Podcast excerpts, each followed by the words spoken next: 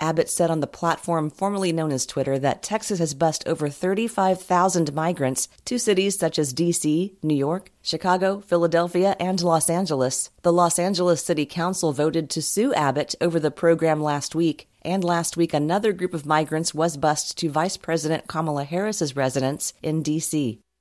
Support this local newscast and this station now by becoming a member at kpft.org. And thanks for tuning in to 90.1 KPFT Houston.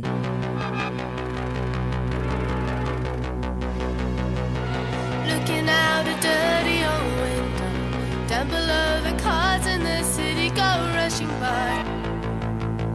I sit here alone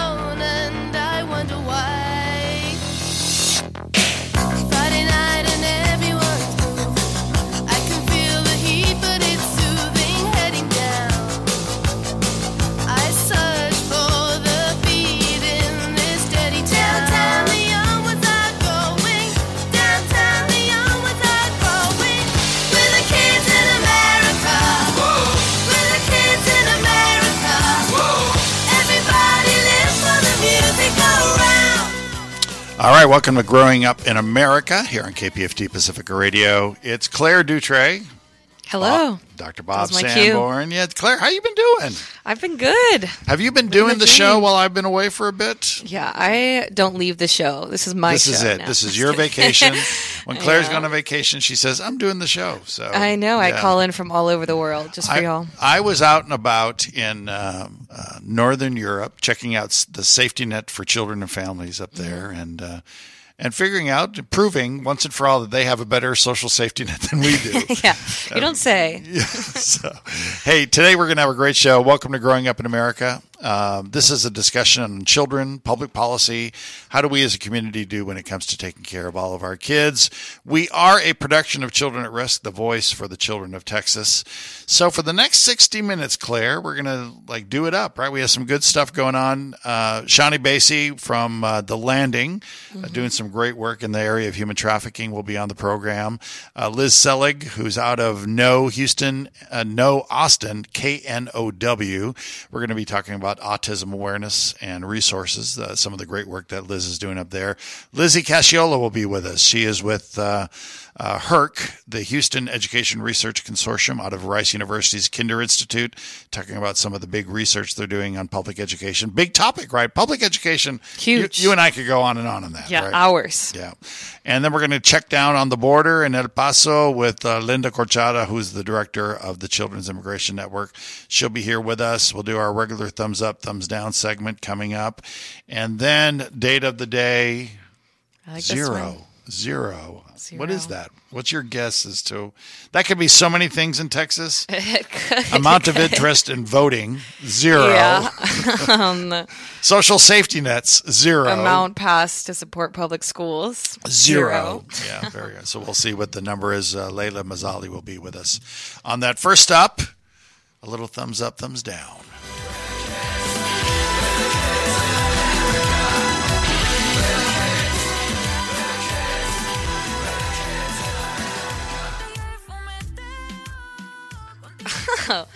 He's a little remix Oh there. yeah, a little. We're the kids. A little Into- evolver. Yeah, Yeah. there you go. Oh, you know that one. Yeah.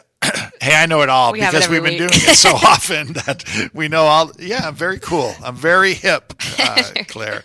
So thumbs up, thumbs down. Uh, first off, you can go to Instagram. Have you ever done this? You go to Instagram and you can vote as well. I have not, but I should. Yeah. How We're do you do it. that? So you just get an Instagram. You just get an Instagram if you don't have one. You create one now, and then you go to at children at risk, all lowercase, no spaces. So C H I L D R E N A T R I S K, and you vote. And you get to vote on what it is. Go in the story. And so, uh, what we're voting on today is thumbs up, thumbs down. Uh, should parents monitor their teens' online activities and internet usage? I have very strong opinions on this. What are, what are you thinking on this one? Um, I do want to say we're defining teens as 13 to 17, which does sound obvious, but also I feel like in this generation, that's a huge age span, seeing how Hmm. fast kids are maturing. Um, I don't know. My thing is, I I think parent teens find a way. The internet's very vast, so Uh-huh. over monitoring is just going to drive them into dark corners of the internet. They'll find avenues, and then um, there has to be some element of trust that you set. But I do think screen time, for one, is important. And there's a lot, a lot of information they're fed online that's pretty dangerous. So I think, as I said, I have a strong opinion on this. I feel like technology, you know, saying that uh, this is an invasion of privacy and and that uh, we should let our kids sort of. Mon- it's like going to Times Square in New York City and saying, "Well, I don't want to be a helicopter parent. I'm going to let my child do what they want." You know, this is this Yeah. world of of the internet is such a wild and woolly space that I say parents need to be super engaged. And I love the whole idea that you know I need to check your browser every evening, and if it's blank, you're not going to be, you know, I'm taking your phone away, and th- this whole idea of of monitoring because I think kids like rules. They they will say they don't, but kids want to live in a rule and and structured in a world that there are some rules, and they want their parents to have an interest in their well being, and so I say parents do need to sort of monitor uh, and pay a lot of attention to what's going on with technology and the internet and their kids. Yeah, it's there's a conversation to start on the vast internet that I helped a mom have with her child in Snapchat. Um, but it, it's hard because the debate was just kind of do I want her to have access to something where the message disappears quickly? And I was like, I know teenagers, and she'll download and delete it as she as she will, and as you're checking. Um, and so it's better create one, and you're monitoring her just by being your friend. Your kid's not going to post content when their mom's watching, so Right. even if they have private stories, at least it's not to the open public. Privacy settings, ghost mode. Um, But I yeah, would say parents tricky. parents should learn as much as they can about what their children are engaged in. Use it as an opportunity to talk with your kids, to Yeah. communicate. What are you working on? What are you doing on online? Let me see how this works. Become a, you know become partners in the whole thing. I think Yeah. it's the way. Uh, it's a way for parents to monitor. So it's, Yeah, uh, and I'm thumbs up finding activities for your kids and spending time to get them off their phones. So it's not even a super trust issue. so you don't have a big thumbs up from me on monitoring. I know. and a medium sideways thumb. I know. I saw my you. friend and her mom's relationship crumble with reading all of her texts. So I think there's a median ground in this. Yeah, the mom So, didn't start. mom- it. If you start at the end when the child has had a lot of liberty, That's fair. That's fair. Then it's going to be. beginning. You need to start at the beginning. No you need to iPad start kids. young. You need to start before they're teenagers, Yeah, right? just So, board game kids. Yeah. Thumbs up. There you go. Thumbs up board games. So usually, Claire, you and I usually are in exact agreement on everything. Today, it's a I little, know, they little got us on this one. A little different. So that's so that's good. Very good. Hey, coming up in our next segment, we're going to be talking with uh, Liz Selig. I mean, uh, and uh, no, we're we're going with Shawnee. Shawnee's next. Shawnee Basie, who is with uh, uh, the Landing. They do some marvelous work around human trafficking. We'll be right back with Shawnee Basie.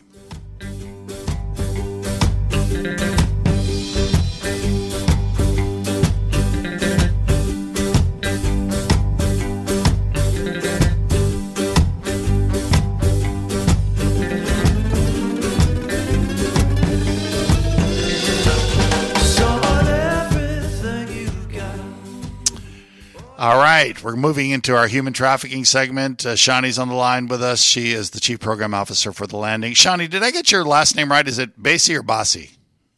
Hey there, uh, Shawnee Basie. So you got it right. Basie. Very good. Did Yeah, right. Yeah. okay. So, Shawnee, for those uh, for those who are listening who've never heard of the Landing, what's your sort of your elevator spiel on what is the Landing? Yeah, so um, the landing we exist to serve survivors of human trafficking and commercial sexual exploitation. Uh, we've been around for since January 26, uh, 2016, uh, and we operate three programs. Um, we operate a drop-in center for adults, and that's the program that we're mostly known for. Um, we also have a youth advocacy program where we're serving minor victims of trafficking in Harris and their surrounding counties, and then we do uh, victim outreach, and we do that, you know, on the street or we do that online, where we are uh, we use a platform that scrapes sex ads, and we um, are able to communicate with people who might be being trafficked, and and so that's the short version of the landing, and you know the things that we do. And I have visited the drop-in center, right? That is uh, uh, off of one of the main tracks in Houston. And when you think about uh, trafficking and prostitution in Houston, how much of it is is on sort of the walking track where people can drop in? I mean, what percentage do you think, Shawnee? And I know we don't know exact numbers, but your your best guess. Yeah, I, I don't know the exact amount, and, and if anyone is familiar with the Bissonnet area, or even you know local to Houston, and seeing kind of the work being done by law enforcement in the area, um, a lot of the street-based um, prostitution, uh, trafficking is is being reduced because of the efforts you know by law enforcement in the area. Um, so I would assume a lot of the you know trafficking exploitation is going online. Um, Even in 2020, you know, when the pandemic hit, we launched our online outreach campaign um, because street outreach had, um, you know, dwindled a bit. We weren't seeing as many people on the street, many victims on the street. Um, and so I, I would say a good 70%, if not more, um, of trafficking is happening, you know, online. Wow. Shawnee, we just talked a little bit about parents monitoring their child's phones. And I know with human trafficking, a lot of the myths and to be busted is the taken narrative and this dramatic, um, kind of overstimulized picture that people have of human trafficking. And that has trickled a little bit online and parents expecting it only to happen on these dark corners of the web. What are some ways that y'all reach out to parents and just the community in general to inform them, especially in these online outreach programs? Yeah, so uh, one of the ways that we engage with parents and families is through our youth advocacy program. So, so this is a program where we're serving uh, minor victims of trafficking um, who have already been exploited. So we're supporting families um, and helping them safety plan. So that would look like us, you know, talking to the parents, talking to the youth about online safety, um, helping parents monitor, helping them with the skills they need to, you know, to parent protectively. Um, it is a really hard, it's a big challenge. You know, every kid has a cell phone um, or online at school or things like that. And so a lot of the work we're doing with parents is, is with the parents that are on our, you know, that are, are the parents of the children that we're serving. Um, our advocates are advocates for the minors and the kids, but they're also really a family advocate where they're um, helping kids stay safe and helping the families, um, you know, work well with the kid. And then additionally, in the community, we are, you know, we go into schools when we're invited. We go into community groups. Um, we go into, you know, churches where parents or caregivers um, are present, and we just kind of give them information about trafficking, um, the risks of being online, and and some tools and some strategies on how to, um, you know, prevent exploitation. Shawnee, over the years, uh, and you and I have both been involved in the fight against trafficking for many years. But uh, I, I think the first op-ed I ever wrote was back in 2006, right? Sort of alerting people to the fact that we had a lot of trafficking in Houston. Uh, over the years, we've seen a lot of it change and, and divisions emerge within the trafficking world. And but you are on the front lines. I mean, you get to see what's going on. And and what do you think of this? The the dual narrative, which I don't think either one of them are wrong, but this idea that uh, there's uh, th- that there's no choice in becoming trafficked and there's some choice in becoming trafficked. You know, you know how there's two groups that are sort of emerging. Where do you guys fall on that? Mm. So the idea of choice in the Yeah. you know, with being exploited And and being a sex worker, yeah. and being a sex worker. Yeah, uh, that's an interesting question. I know, I Um, know. Yeah, and that is something that is uh, really kind of on the forefront of the conversation in the anti-trafficking movement. Um, I mean, I think there's a lot of ways that we could kind of dissect it, but for us and what we see at the landing is, you know, those individuals who um, may, from what you know appears to the eye, that they're choosing this life. We always say, well, what choices were available to this Yeah. individual? Yeah. um, you know, if, if all you have is bad choices, then you're going to have to select a bad choice.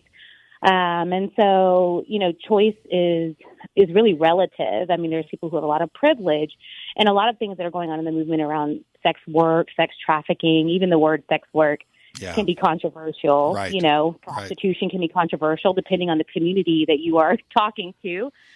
Um, but there's a lot of talk around um, those who identify as sex workers. Oftentimes, are those with the most privilege, um, those who really do have more choice, um, who do have the ability, agency, and other resources. But when there are not other resources to provide for your family, um, when you are raised in generational either prostitution, trafficking, poverty, have a lot of barriers. You know, choice is really limited, and so, um, you know, I think that's a relative Yeah. thing. And I think oftentimes what we see is people that have more privilege are those, you know, the ones that are really promoting, um, you know, sex work is a viable, Right. uh, you know, field of work. Yeah, I think that's a good way to, to look at it too, right? I mean, because when we see survivors, there's so often something that went wrong there, right? I mean, and no doubt that some people may have chosen this, but but it, it just seems like the overwhelming majority of those that we find being trafficked or involved in uh, prostitution, uh, sex work, uh, that there there wasn't a choice, right? It was just a tough little deal. Yeah. Yeah. Yeah, we actually um, we have an event coming up September 21st where we're bringing in a speaker who really, you know, up north this conversation is really happening. Right. Right. Um, and and we're bringing in a speaker named Melanie Thompson who's going to be uh, presenting about like this this whole movement around sex worker rights and um, legalization, decriminalization, partial legalization of prostitution. So that would be interesting to. Yeah. Shawnee, uh, during the last legislative session, not the most not the most recent one, but the one before, you know, Texas passed a big piece of legislation which was focused on going after the buyers rather than going after the victims. Uh, have you seen a difference in terms of what's happening on the street, what's happening on the Bissonnet track, uh, with some of the the women and men that you see in your drop-in center? Uh, is there did this piece of legislation make much of a dent?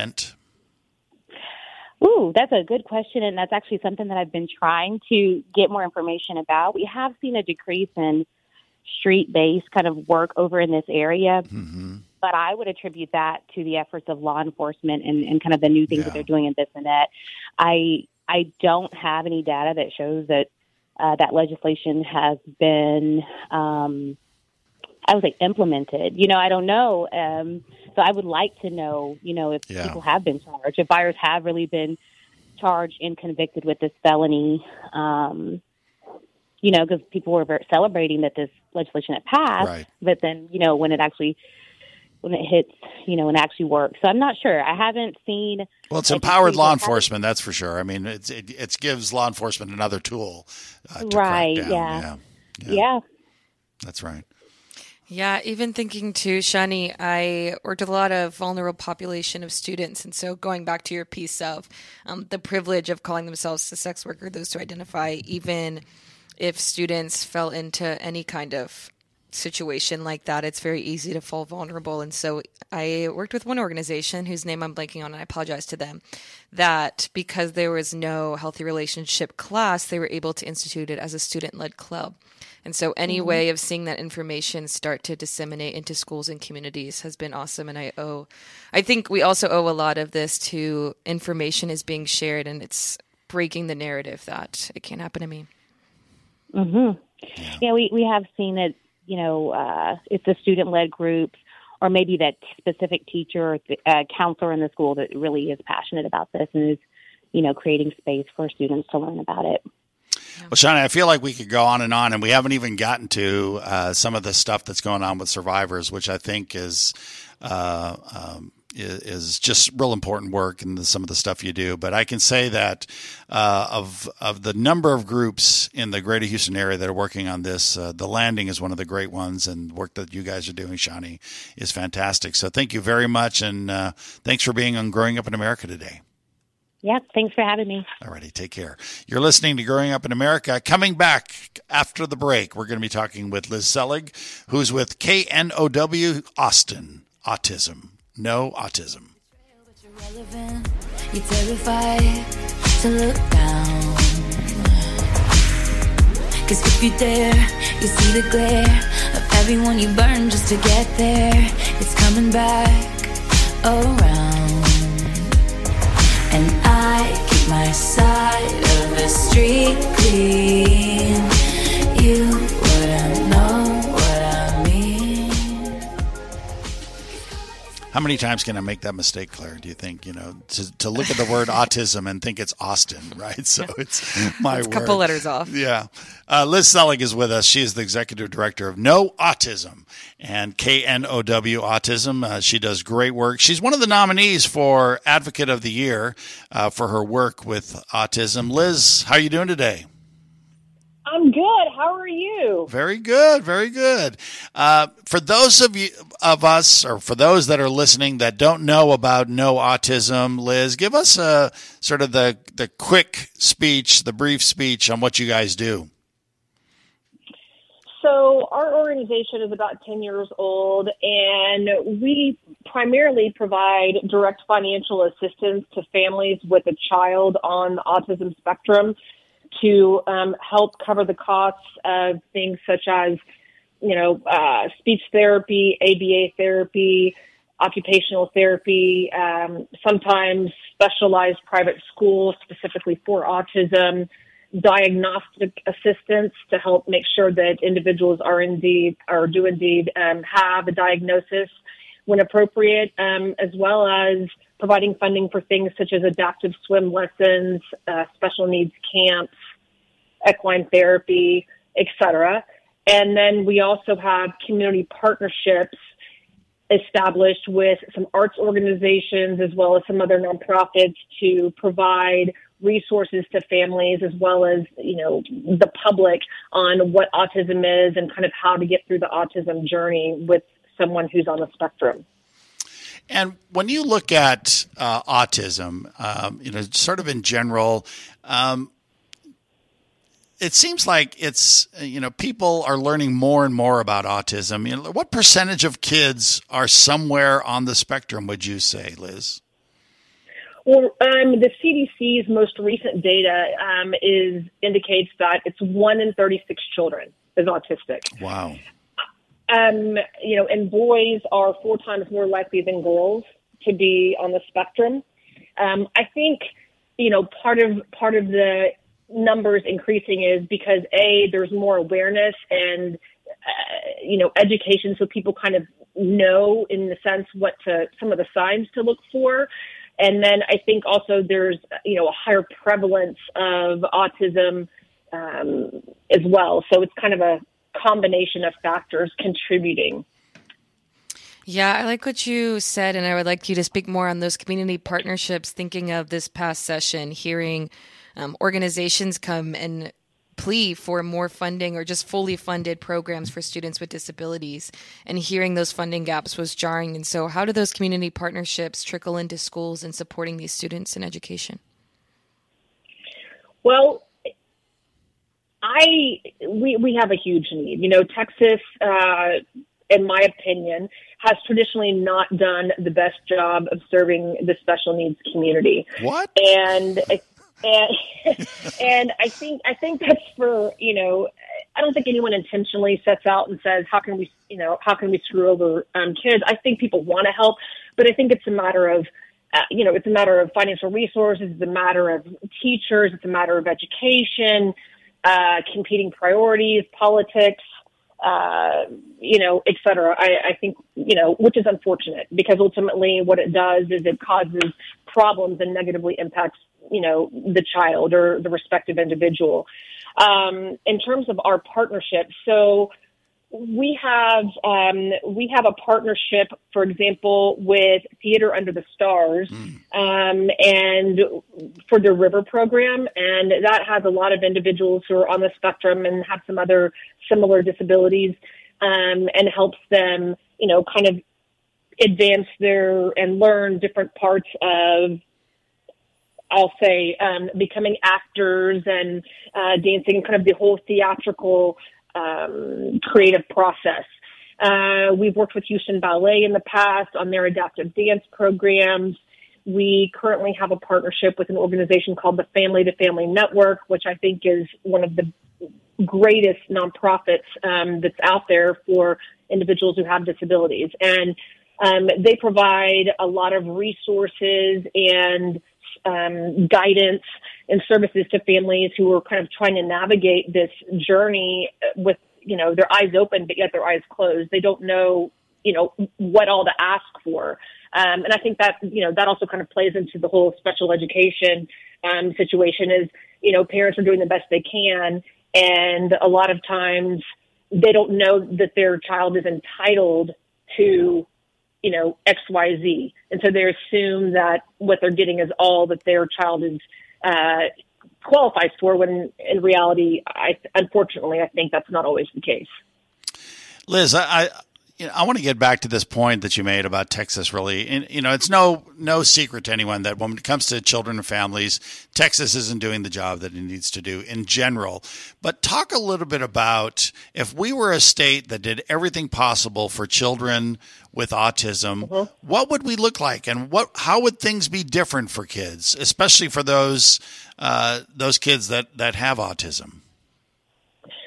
Well, I see. You know, it's a, that's a hard question to answer, but I can give you some comparisons. Um, so, I have a brother and who lives in Maryland, and they live right outside of DC. And Maryland uh, is a Democratic state, and I Yeah. hate to say that it typically comes down to Republicans versus you know Democrats, but you know, Yeah. not always, but but unfortunately, in this instance, um, you know, they have a, a lot more funding. So when my nephew was uh, two and a half, you know, my sister-in-law found it much easier. Like there's a whole pathway and a whole like through the school system. You contact them and they start the whole early childhood intervention. They like they're more proactive. They're not as it's not like you're having to I mean, you have to request the services, but if you don't know what to request, they provide you more resources.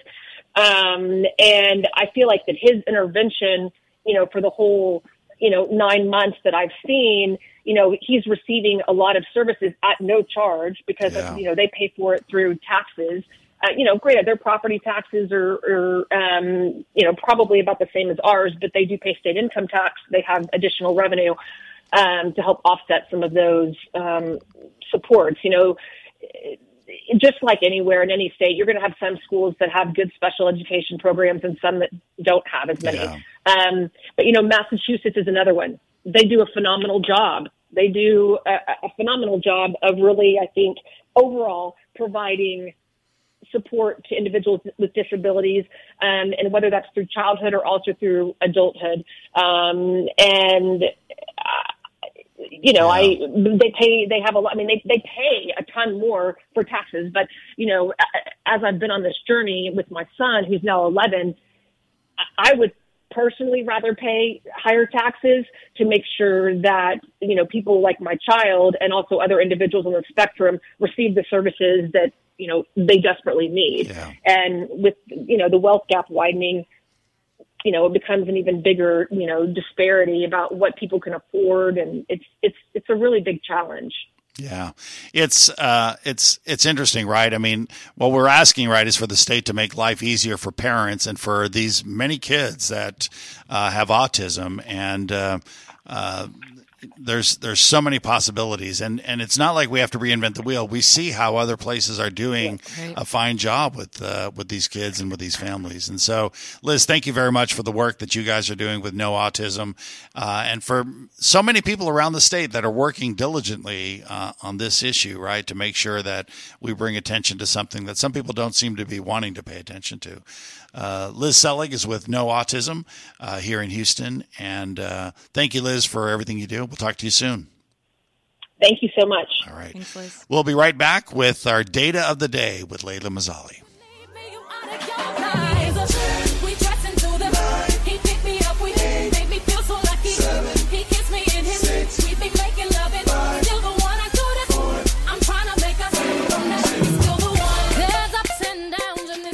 We are moving on with our wonderful introduction to our very own Layla Mazzali. Layla, how is California today? Uh, California is beautiful. uh, beautiful and expensive as always. Perfect. I That's was not, very not what she was saying a couple weeks ago when there was floods and everything. because I'm asking. and, and it's and it's obvious that Layla was not at Burning Man. So you didn't go to Burning Man, Layla. Not at Burning- I No, I I was dry and mud free. yeah, I did not know Burning Man was as hip as it became, but Oh, I it's hip. It's hip. Layla, have you ever been to Burning Man ever? No, I never have. I think I was maybe interested in like my college days, and then since then, I I'm not really a fan of like crowds. Um, Oh, So yeah. you so hate it. I avoid festivals. Yeah.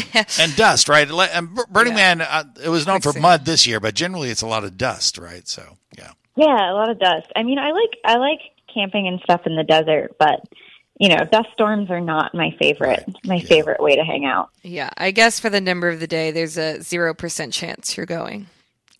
Zero. Oh, that's right. The number is zero today. I threw that in there, and it's going to take a dark turn because I read what it means. it's America. So my guess on the zero was the number of safety nets in Texas for our children. Uh, How does that? Are we close, Layla?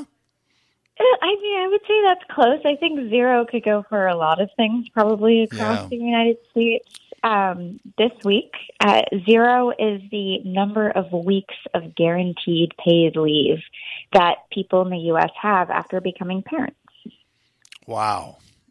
and that's maternity, paternity, or paternal leave for the audience. That's interesting. You know, uh, I mentioned at the top of the show that I just I just got back from the Northern Europe, and I was in Sweden, right? And uh, uh, a young woman that I met there was on uh, or about to go on maternity leave, and she gets parental leave. She gets a year and a half, and you know, my first reaction to that was like, "Oh, come on, right? How do you do a year and a half? Can't get a week. And then, but any of us who know the research understand, boy, that year and a half is going to mean for it's going to mean a well-adjusted young child. I mean, it's there's some science behind this idea of doing uh, parental leave, but uh, do, we just not believe in science, Layla? Is that the deal?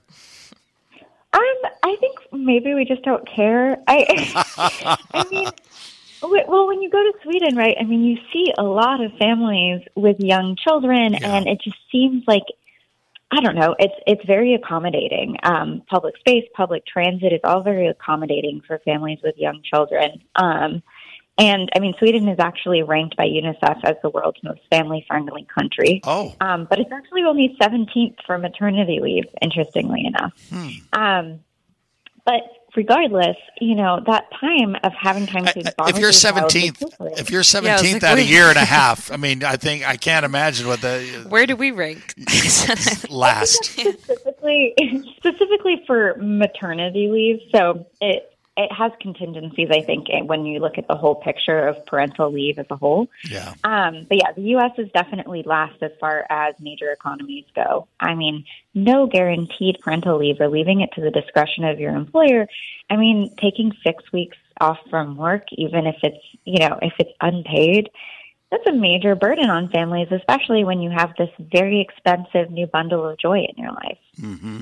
Well, it, we don't want the bundle of joy to be a bundle of hardship, and I think that's what that's what we're doing many times in this country is that you know uh, it, it just becomes a hardship for parents because there's no help around this, right? In terms of how do I make sure that my child gets off to a bright spar- start, and uh, you know you mentioned in the developed world, I just happen to know there's only one other country that doesn't have parental leave in the whole world, and that's Papua New Guinea. So it's the United States and Papua New Guinea. We're the only two countries without any parental leave. It's it's just sort of amazing.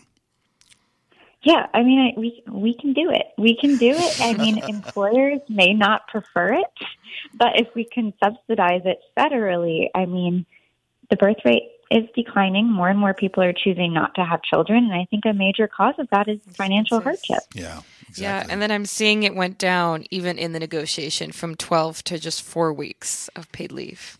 And that's if it Yes, passes. that- oh, that's that it. is Just. So then we'll actually, I'm reading your notes, it will, will be no longer one of six countries. So it's not just us and Papua New Guinea. oh wow, But the Okay. We're one of six. the major economy. The bottom six. The only major economy. The only major economy. Wow, that's sort of amazing. And uh, on on one final note, Layla, what would it, this mean for our country if we had uh, paid maternal leave? I mean, what what would that mean in terms of? We get that it's a it, it relieves the moms, but what could, what does it mean for our children? Right. I mean, I think you mentioned earlier it's really important in those initial phases for brain development, um, bonding, all kinds of things. I mean, for children, for children to have a healthy head start, you know, it's really important that they have contact with their parents, whether it's their mother or their father or any other guardian. I mean, it's it's really essential that kids have that in their first year of life. Layla Mazzali is the director of the Center for Social Measurement and Evaluation, and as always, is our data of the day sort superhead. You know, she's able to give us all this great data. Thank you, Layla, very much, and uh, look forward to talking to you again real soon. Thanks, guys. All right. Layla. Coming up, Lizzie Cashiola is with us. She is uh, out at the Houston Education Research Consortium out at the Kinder Institute at Rice University. Stay tuned for Lizzie. We'll be talking a little bit about education research. Got to be a joker, he just do what he please.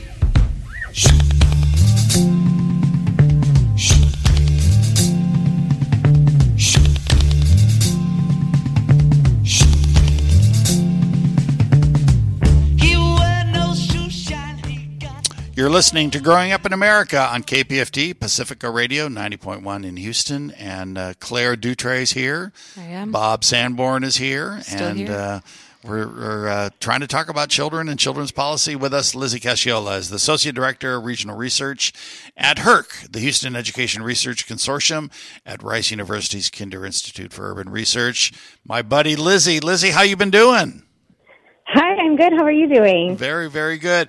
Hey, what's the biggest piece of research that we could really delve into today, Lizzie, that you guys have been working on and that you're super interested in talking about? Ooh, you're going to make me choose. Um, I guess I'd like to talk about emergent bilinguals. That's the, one of the biggest wow. studies that we've just concluded. Um, but I could also go with career and technical education if that's more interesting. To No, you. no, I want to go with the bilinguals. Talk, talk a little bit about that because I'm going to have a hundred questions for you, Lizzie. Okay, great. So we just embarked on a study, a long-term study looking at, at the time of the study, the state referred to students um, whose home language was something other than English as English learners. They've since changed the term to emergent bilinguals. And so we were focusing on long-term English learners. So not just the students who show up to school as um, English learners and quickly become English learners, but the kids who remain English learners for five or more years, um, an amount of time that you would expect them to, to school to have been able to make them English proficient. And so what we were seeing is that more and more students starting school were becoming long-term English learners. And so we, we looked into that a little bit. And what did you find when you looked into that? Sure. So, I mean, it used to be like a third of English learners who start school in Texas public schools become long term English learners, and now it's up to almost 70% statewide. Um, and so that means that kids who start elementary school as English learners are still uh, English learners in middle school. And Ah. it's really, yes, and the, and the types of ling- linguistic support that students get in middle and high school is very different from what they get in elementary school. Um, so we were looking at uh, in the past, past research, past research has shown that their outcomes, that they're at risk for negative academic outcomes. And so we did a more recent uh, study to, to confirm that, that unfortunately that is still true. And so more and more students are being placed at risk. And and when you when we look at the whole student body uh, in Texas, what percentage of them are these emergent bilinguals, these English learners? About a third of kids who begin um, school in Texas public schools are English learners. Um, Wow. That percentage has remained the same. The number has increased, but so has overall enrollment Yeah. uh, since the early 2000s. And when we look overall at emergent uh, lingu- English learners, right, bilingual kids, um, uh, how long does it take them? I mean, and you sort of were talking about how long does it take them to get up to speed, and and more importantly, what are the factors that help children sort of get up to speed? Because parents, uh, when we talk to parents, they seem to be all over the place on what helps these kids. Right. Well, um, I mean, if, if the goal, if we call, we're calling them emergent bilinguals, the goal should be to make them truly bilingual. Yes, so in their home language and in English. Yeah. And we've actually found, not just in our research, but plenty of other research, home language uh, is actually supports their English acquisition as well. Um, there's been a lot of uh, push towards dual language or dual immersion Yeah. programs, uh, and there's a lot of evidence that that's the most effective way to teach students, uh, to teach children both English and their home language so that they can become truly bilingual. And and those programs do very well. Those dual language programs. I mean, what, even if you come in just as an English only speaking English, you, you tend to do quite quite well academically, right? Yes, and that would make sense um, as opposed to like an English immersion or English only instruction. Um, it just it's more of a adjustment to the students. Yeah. Um, so supporting their home language helps I'm sure, like socially and emotionally as well as academically. Yeah, let's see. This conversation is very exciting to me, especially seeing students come in at the upper level grades um, as emergent bilinguals and being written off because they don't speak the language and aren't able to be put in AEA classes, for example, because of their time in the country. Um, where have you seen some gaps or some opportunities in schools where they've supported teachers, um, where they've delved into TELPAS and really used those results to help and support those students as they get older and still remain EBs? Yeah, so I think uh, when in talking to our district partners, they really wanted to push towards helping the parents understand a that their students are being classified as English learners, what that means, and why the TELPAS is an is, an- is an important barrier uh, to overcome in order to become English proficient or identified as English proficient, and therefore have access to advanced academic coursework. So I think there's a few approaches, partnering with the families to help them understand what this means in terms of the context of the school and their trajectories. But also, I'm not, I don't think there's an actual law that prevents English learners or emergent bilinguals from being in um, advanced academic programs. So helping them, giving them the linguistic support they need to be in those academic, uh, academically advanced programs. Um, and to do so successfully is extremely important. Leslie, when we talk about emergent bilinguals, I think the first thing people in Texas think about those one third of kids that are entering school is that they're probably Latino, but that's not always the case. Talk a little bit about that. I mean, what is the percentage of, of that that are Latino and the percentage that are speaking other languages besides Spanish? So it is still predominantly um, Spanish speaking or Latino students. I, I would say it's between 85 and 90 percent. Yeah. Um, but especially in the Houston region, we have like a large number of um, other languages, Asian and Middle Eastern languages. I would say I think Vietnamese might be the second most common language in the Houston area. So yeah, there's um, it's still predominantly Hispanic and Latino, Spanish speaking, but there's a significant number of students who speak other languages, and their access to dual or dual immersion or dual language programs is very slim uh, for their home language. And th- there's a lot of mixed research on this, but you know, I've seen some that sort of by the third generation, uh, children who, you know, by the third generation, immigrants are no longer speaking their native language. They're mostly just speaking English. And you just look at San Antonio these days, and you know, Latinos don't speak any Spanish at all. There is, is there any? Are there good numbers on that, Lizzie? I know that's probably not part of this research, but in general, uh, do you know anything about this? I don't. Um, I would imagine that's changing um, as the demographics change, Yeah. uh, but I'm not familiar with that research. Yeah, yeah. I think it's an interesting thing, right? I think so many, you know, so many anti-immigrant groups always talk about, well, people need to learn English, but the fact of the matter is, is that over the generations, this is what happens, right? Especially in Texas, Yeah. people end up speaking Yes. speaking English. Claire, you have a final question for Lizzie? Um, it's kind of going off. So, looking at these interventions, was the most successful intervention in this middle school, high school learning gap parent involvement?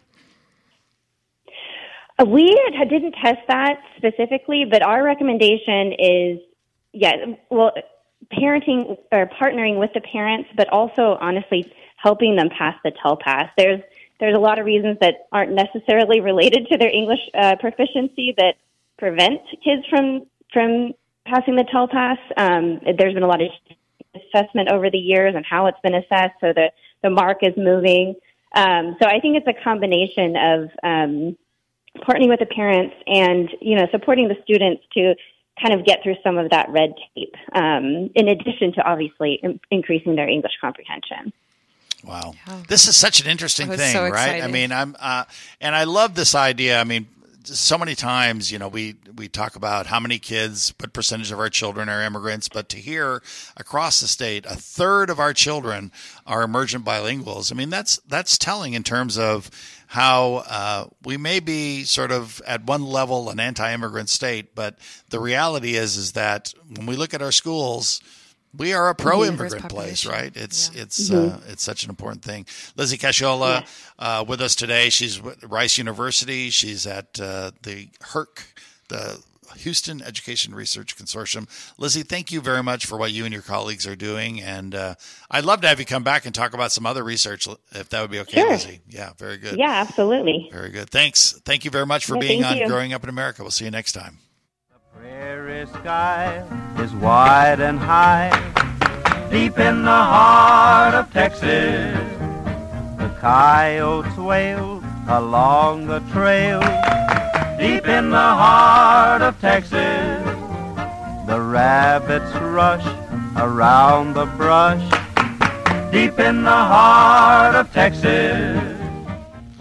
All right, let's go from the heart of Texas down to the Rio Grande border. So, with us today, Linda Corchado. She's the director of the Children's Immigration Net- Network at Children at Risk. Linda, how are you doing? I'm doing great. How are you, Dr. Bob? I'm doing pretty well. Thank you very mu- very much. You know, I just got back from Europe. I had a really good time over there, Linda. I'm so glad. I've, I've been out here still at the border. No, I don't hear a waterfall today, Linda. Yeah, did she have? A- No, there's no waterfall this time. wild. oh wow, you had some water, huh? So anyway, hey, Linda, what's the what's the big news from the border these days, right now?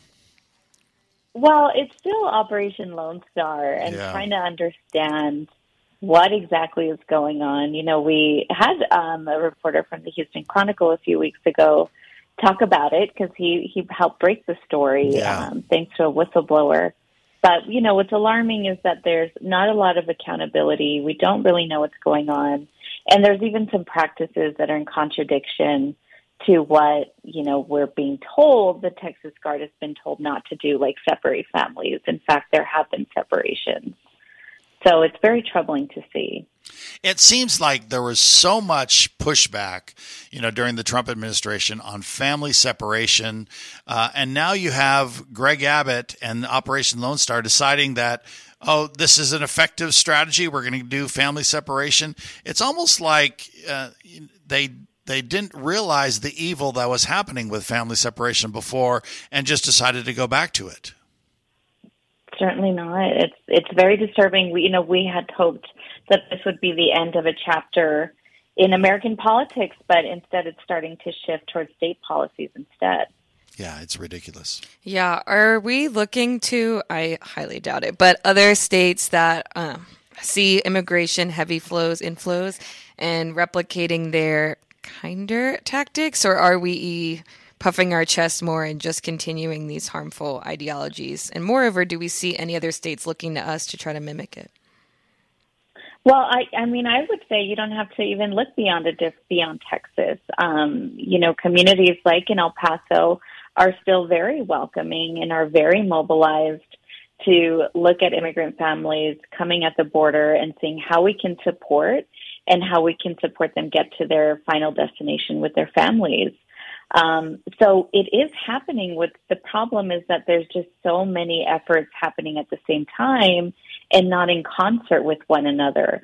So you know, even if you look at the governor's efforts to bus migrants to different cities, um, those efforts looked much more sinister when there was no um, effort to work with welcoming mayors at those towns. Instead, it, seemed a lot more menacing than what we had hoped would happen.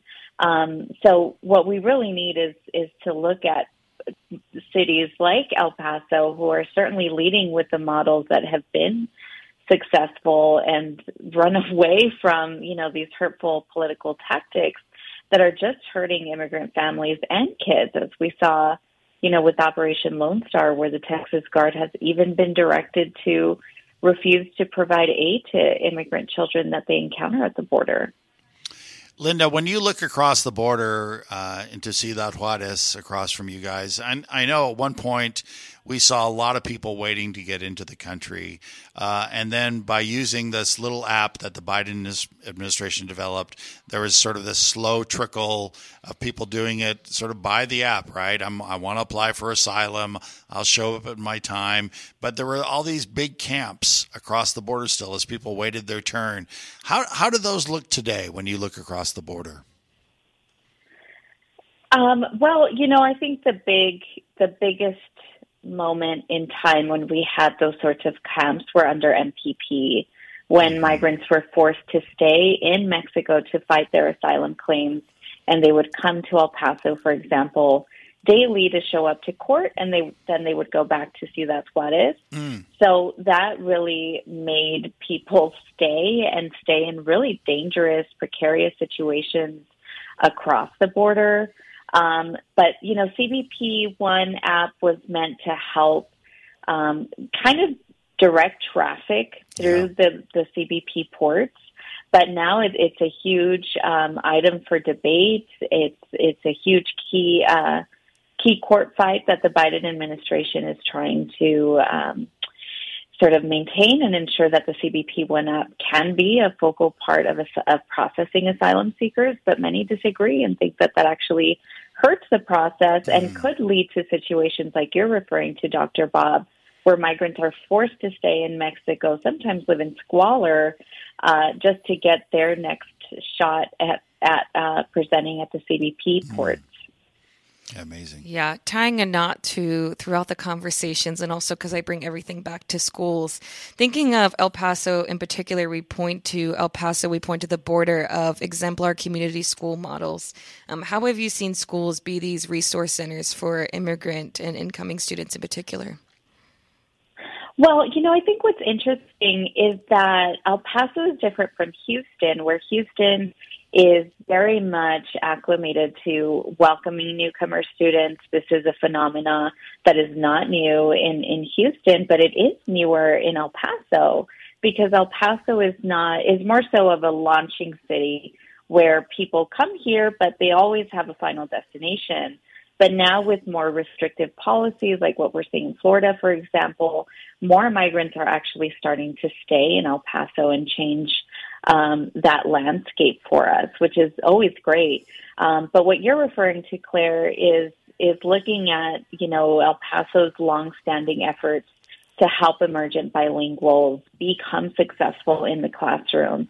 Um, and I think that's one area where we have done a, a really great job, and, and that's more so about to, that that has more to do with the generations of immigrants living here. Where you know, me for example, even though I've lived in this country, was born in this country, I spoke no English when it was time for me to enroll into pre-K. Um, so that is the sort of challenge that educators are faced with on the border. It's it's the kids like me who are bilingual, speak one language at home, and are expected to speak something else outside of home. Um, and I think a huge success uh, for El Paso and border communities is that we celebrate our cultures and that we also retain our teachers. You know, we have a great retention rate, which helps ensure that we form quality relationships with students. Yeah.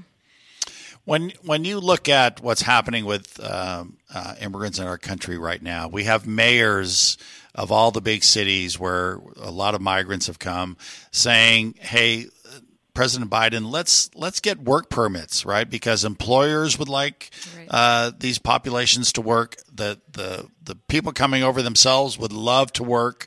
They don't want to be a burden on the system. What are the chances, Linda?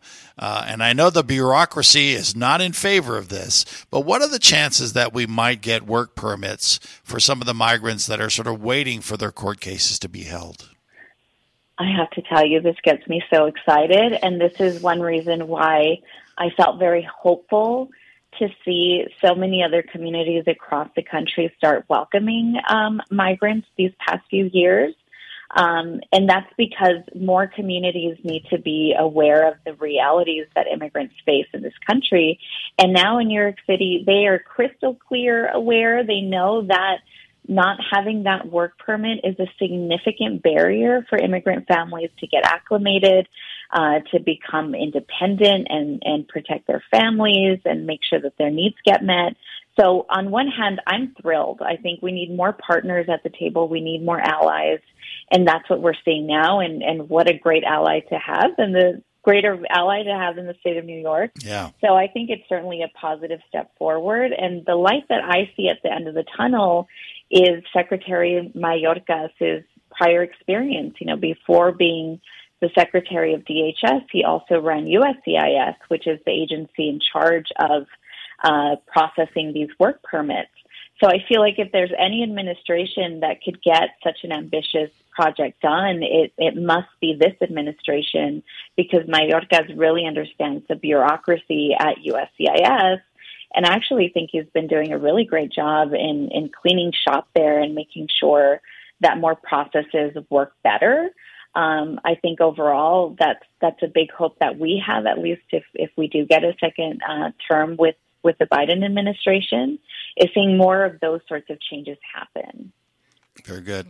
I think we have like a minute for the final five, right? But how many times, Linda, have you? Because I know we have you as our anchor person a lot of times, right? About 47. She's ready to fly in So- so and she's take my ready. spot. No, no, it's like our anchor, you know, the final leg, you know, like so. Uh, what uh, what was your favorite uh, vacation that you've ever had, Linda? Ever had. Oh, I've told you this. Um, I really loved going to Victoria Falls in Oh, yes. Zimbabwe. Oh yes, It's just Okay. totally random, but it was so beautiful. It was so beautiful. I really enjoyed um, my trip to Africa. I thought it was really cool. This is breaking off from the list, but my friend's been introducing me. So, what is your favorite Mexican candy? oh wow. Mexican candy. Um, gosh, that's tough, Claire. Um, My friend brought a whole Cajeta? bucket over for me, so I've been chowing down. I like cajeta. I think the little uh, wafer cookies with like caramel inside. Those are yummy. All right, and I'll finish up with a very similar favorite agua fresca. What's your favorite agua fresca? Oh, limon, but it has to be like the lemon and cucumber agua fresca. That makes my heart sing. Oh wow, wow. We'll cue it up in Houston mm-hmm. for you. And, and this is like a culturally unaware question, but horchata, that's not is that that's not considered an agua fresca. That's just another type of drink, right? I feel like it is. It's always like in the home of like all the rest of the aguas. It's That's made what its way there. Okay, so that's not so bad then, because Will I be love, the next vote on Yeah. our I love horchata, right? Mm-hmm. So it's one of my favorite things. Linda Corchado is the head of the Children's Immigration Network. She is out in El Paso in the Rio Grande Valley. Thank you very much, Linda, for all the work you do, for all that you and your colleagues are doing, and thanks for being on Growing Up in America today. Thank you. All righty, we'll talk to you soon. Claire, that's about it for us today, right? It was. That was a good one. So it was a good one, and we have more coming up. We're still going through some of the mayoral candidates. We've had a few of them on. Uh, have. uh, yesterday at Children at Risk, we interviewed uh, Robert Gallegos. It was very interesting. I think we have Gilbert Garcia coming up next week. Yeah. So uh, we're still going through all of this, but there's so much going on with children, and uh, we're in the process of getting this uh, podcast going as well. I Growing know. up in America, the way we see it, or the way it is. I think we're on YouTube, but Oh, we'll we be on on. Spotify soon. Very so don't soon. worry. Uh, Claire and I, and so many others, do this each and every week For children. See you next time on Growing Up in America.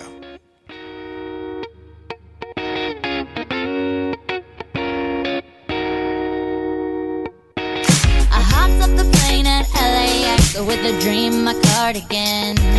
Welcome to the land of fame excess. Am I gonna fit in? Jumped in the cab, here I am for the first time. Look to my right and I see the Hollywood sign. This is all so crazy. Everybody seems so famous. My tummy's turning and I'm feeling kinda.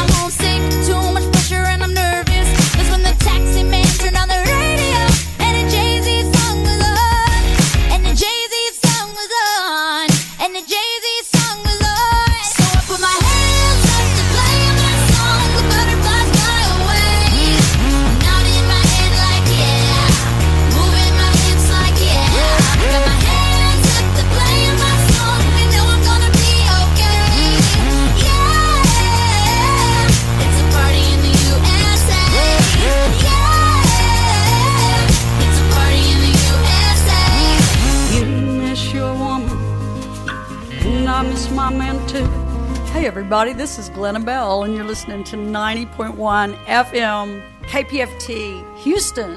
90.1 KPFT, here is what our artists are saying about us. Carolyn Wonderland. Well, when I was a kid, that was a radio station that I would listen to at night under my pillow. So it was a beacon in the night. It's a, not just music, but it was information. It was stuff that I would have never heard in the suburbs. Shelley King.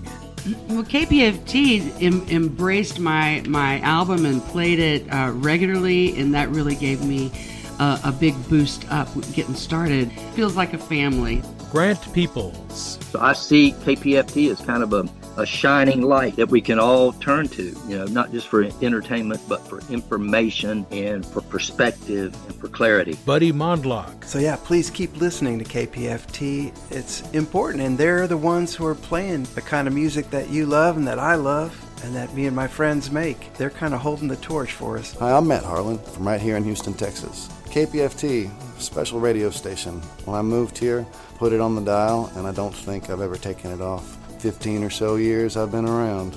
Listen for their music and a whole lot more on KPFT 90.1 FM. If you came across